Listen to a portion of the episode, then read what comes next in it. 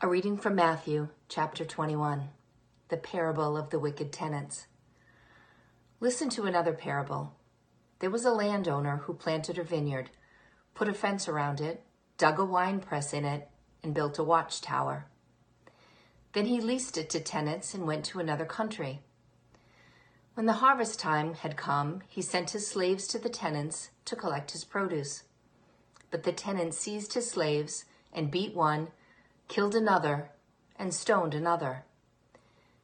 And again he sent other slaves, more than the first, and they treated them in the same way. Finally, he sent his son to them, saying, They will respect my son. But when the tenants saw the son, they said to themselves, This is the heir. Come, let us kill him and get his inheritance. So they seized him, threw him out of the vineyard, and killed him. Now, when the owner of the vineyard comes, what will he do to those tenants? They said to him, He will put those wretches to a miserable death and lease the vineyard to other tenants who will give him the produce at the harvest time. Jesus said to them, Have you never read in the scriptures? The stone that the builders rejected has become the cornerstone. This was the Lord's doing, and it is amazing in our eyes. Therefore, I tell you, the kingdom of God will be taken away from you and given to a people that produces the fruits of the kingdom. The one who falls on this stone will be broken to pieces, and it will crush anyone on whom it falls. When the chief priests and the Pharisees heard his parable, they realized that he was speaking about them. They wanted to arrest him, but they feared the crowds because they regarded him as a prophet. So, what should the owner of the vineyard do? I mean, you heard the story. A landowner decides to plant a brand new vineyard, which is expensive, but he does it right. He puts a fence around it, he builds a watchtower, he installs a wine press in the middle. This is a big investment. And then he leased it out to some tenants. But when it came time to collect, the tenants killed the servants that he sent, and then killed some more. And when he eventually sent his own son, they killed him too. And so Jesus asks, What should the owner of the vineyard do. Now, if you're keeping score at home, this is the third week in a row that we hear Jesus tell a story about a vineyard. And just like the parable that we heard last week, when Jesus told this story, it made the religious leaders full of rage. It just infuriated them.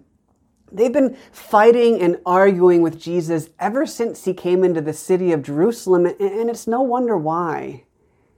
Jesus has been criticizing and challenging them constantly. Take, take this morning's parable. It sounds a lot like a well known reading from the book of Isaiah. Hundreds of years before Jesus ever arrived, Isaiah said the Israelites were like a vineyard that God had planted with love and care. God had given them everything, Isaiah said, but instead of producing good grapes, they produced bad fruit. Instead of being a just and righteous nation, the Israelites were oppressing the poor and exploiting the weak and worshiping idols and, and committing all sorts of evil. Everyone listening to Jesus speak would have known that passage from Isaiah. And so they would have noticed that Jesus changed one important detail. See, in Isaiah, it's the vineyard's fault that it produces bad fruit. But in the parable Jesus told this morning, it's the tenants in charge of the vineyard who are wicked. And that matters. It matters because this isn't just a parable, it's also an allegory where every character is meant to represent something or someone. And those wicked tenants, the ones put in charge of this valuable vineyard, the ones granted power to act on the landowner's behalf, the ones who were given authority, well, they're meant to represent the Jewish religious leaders. The religious leaders who had been put in charge of God's people, but who sometimes forgot that their first duty was to serve God's people who were supposed to help people connect with God, but who instead burdened people with countless commands and rules and demands and requirements. The religious leaders who were sometimes in the position of discovering they cared more about money and preserving their own power, even, even when it came at a cost to others, who were supposed to teach people how to be righteous and just, but who presided over systems of injustice that oppressed the poor and consumed the widows. They had forgotten that they too were tenants, that they didn't own God, and their job was to shine God's light, not to hoard it or keep it for themselves. When Jesus told this parable, he was calling the religious leaders out. And they knew it. It's important to recognize that Jesus is criticizing the religious leaders and not the Jewish people as a whole. In the past, this passage has been used for anti Semitic purposes, with people claiming that here Jesus is rejecting and condemning and abandoning the Jewish people. But that, that's not what's going on. God made promises to the Israelites. And God never, ever goes back on a promise. No, Jesus is talking here specifically to religious leaders that he's trying to hold accountable. And before we point too many fingers, let's be honest. The issues that Jesus had with these religious leaders have been and still are present in our own faith tradition as well. In God's eyes, positions of leadership and authority always come with responsibility. Whether a political leader, a religious leader, a business leader, a parent, whether someone who teaches children at school or supervises adults at work or coaches players on a field, whenever any authority is given, leaders have a responsibility first and foremost to care for their people, to watch over and serve and do what is best for their people.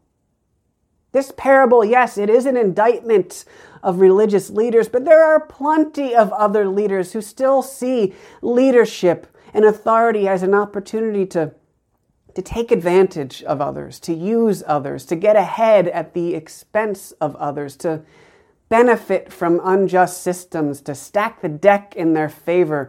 Leaders who, who turn a blind eye to people who are in need, who care more about holding on to their power instead of raising their voice or acting to do what's right. This parable reminds us that faithful leadership always involves caring for the people you lead with love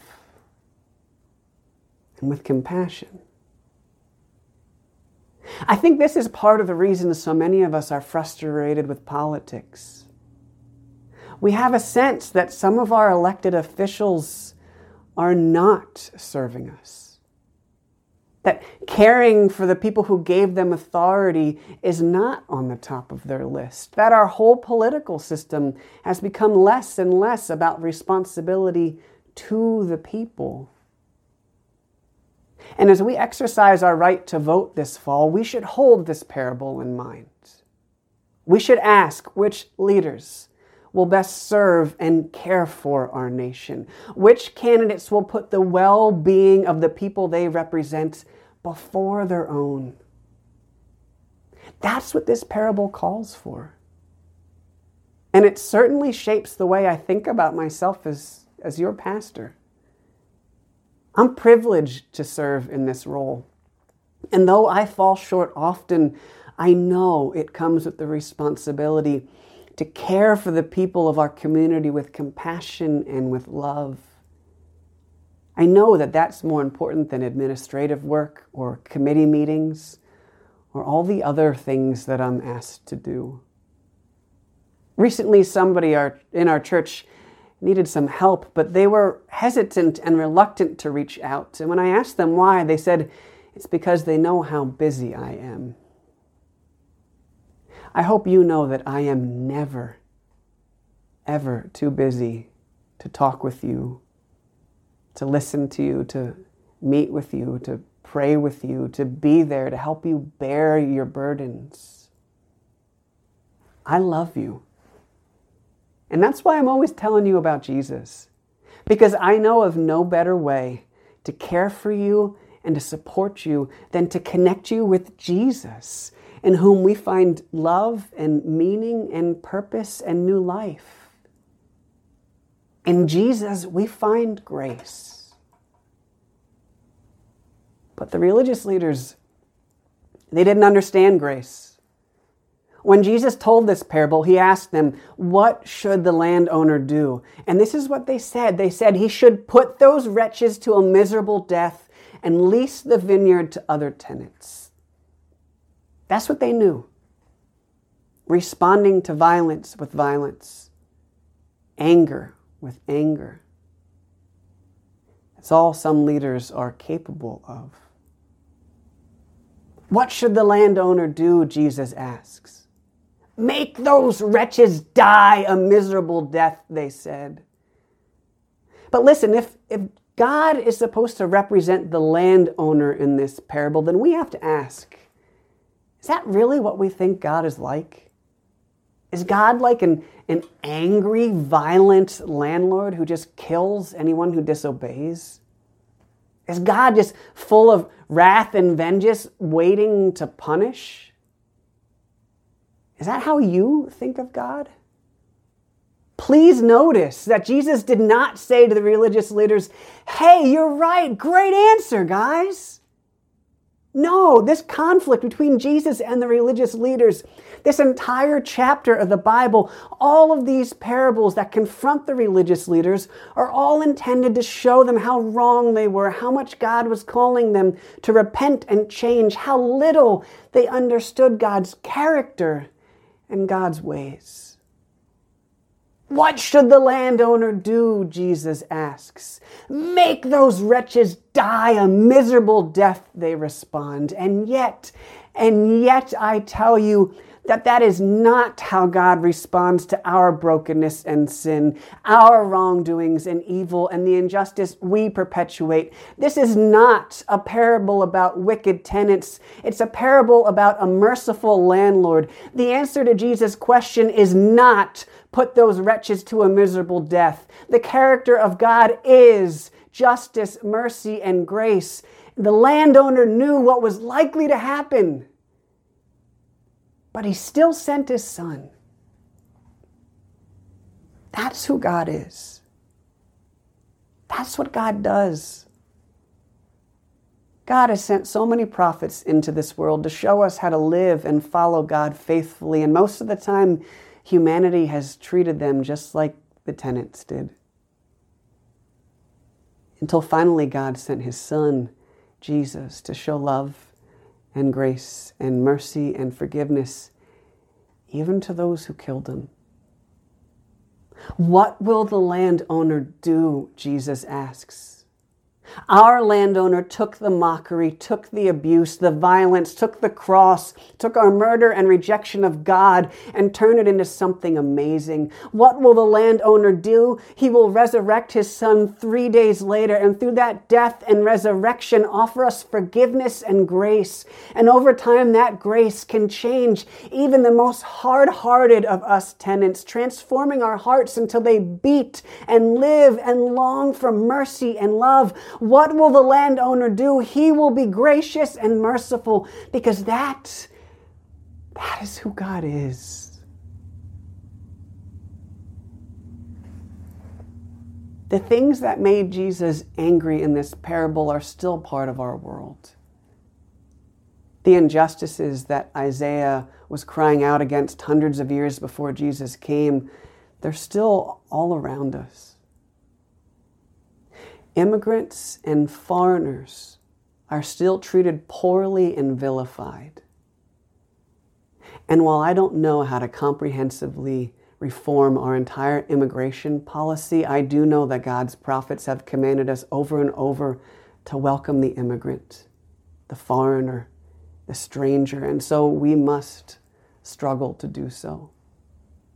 There are poor and hungry people among us, and the gulf between rich and poor is growing. And, and I don't fully know how to fix that, but I do know that God's prophets have commanded us over and over to create a society where there are no more poor and needy and homeless, and in the meantime, to care for them with all that we've got. And so we must struggle to do so.